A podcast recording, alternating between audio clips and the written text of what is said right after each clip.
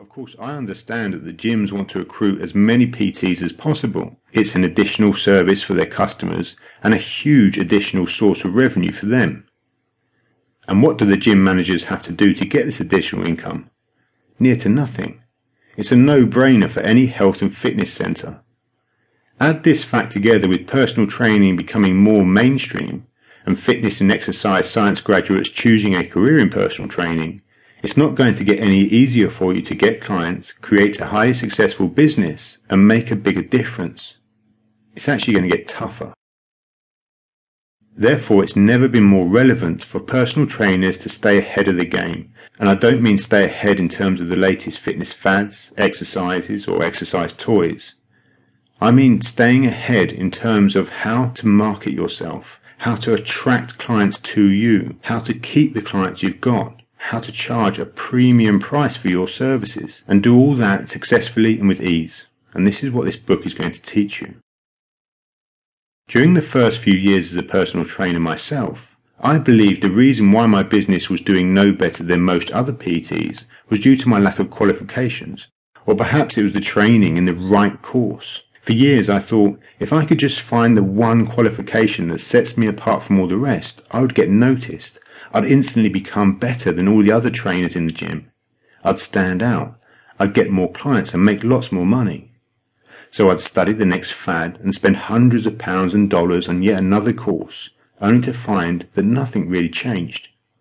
But then, of course, suddenly up popped a new thing, the latest craze, and I'd say to myself once again, maybe this training technique or exercise toy will make my business boom. So off I'd go once again onto a new course to learn aerobics, body pump, strength and conditioning training, powerlifting, spin, military fitness, kettlebells, power bars, power bags, Swiss ball, core conditioning, balance balls, TRX, CrossFit. The list is endless and the creation of new systems seem relentless too. I actually found it quite stressful trying to decide what training course or product would make the biggest difference to my business. I eventually found out that I needn't have bothered with any of it. So please don't misunderstand me. Having an in-depth knowledge of anatomy, physiology and exercise and fitness is of course foundational. And having a wide repertoire and knowledge of how to use certain equipment and exercises makes you diverse. But these typically have nothing to do with the reason why someone buys a personal training session from you. No matter how much I learned or what system or toys I used, my business didn't lift off. In fact, any money I did make in good months, I'd end up spending on more courses and scraping through the quiet months. I'd constantly be trying to find more clients to make more money. Some months would be busy and others less so. I'd have some good months where a few clients would buy block sessions, but then when those sessions had finished, I'd typically be left trying to find more clients to fill my diary.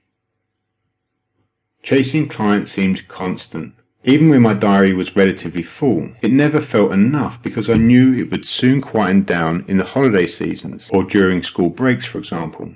I now cringe at the thought of how much money I wasted on business cards, posters, flyers, and adverts.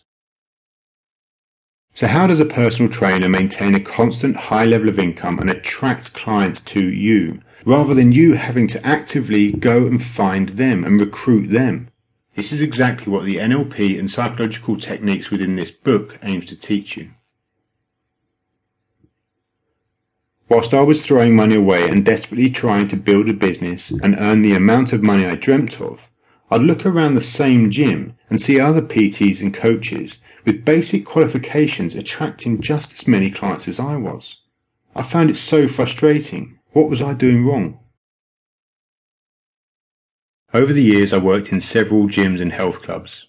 Eventually, I ended up working in a prestigious private gym in St John's Wood in London. The hourly rate for a personal training session was £75. As an hourly rate, that was a lot of money. So surely I was making a good living at this point, right? Wrong. I found myself in virtually the same situation, because guess who took 75% of the session costs?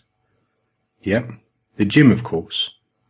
In this gym, each PT didn't have to pay a monthly rent, but the gym did take the majority of the session fees. To add to the pressure of working for myself in this close quarter competitive business environment,